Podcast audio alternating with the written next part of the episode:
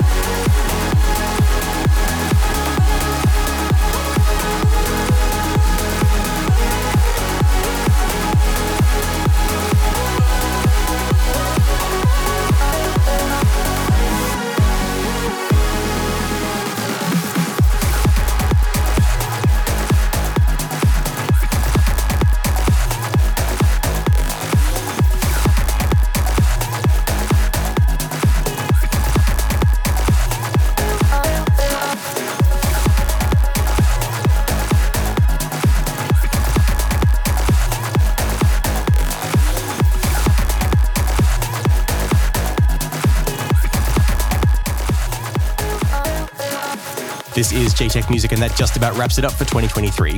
Thanks to everyone who's tuned in. I hope you have an awesome time over the rest of the year, wherever you may be, and we'll be back in 2024 with more awesome tunes for your listening pleasure. Happy holidays, and I'll catch you soon.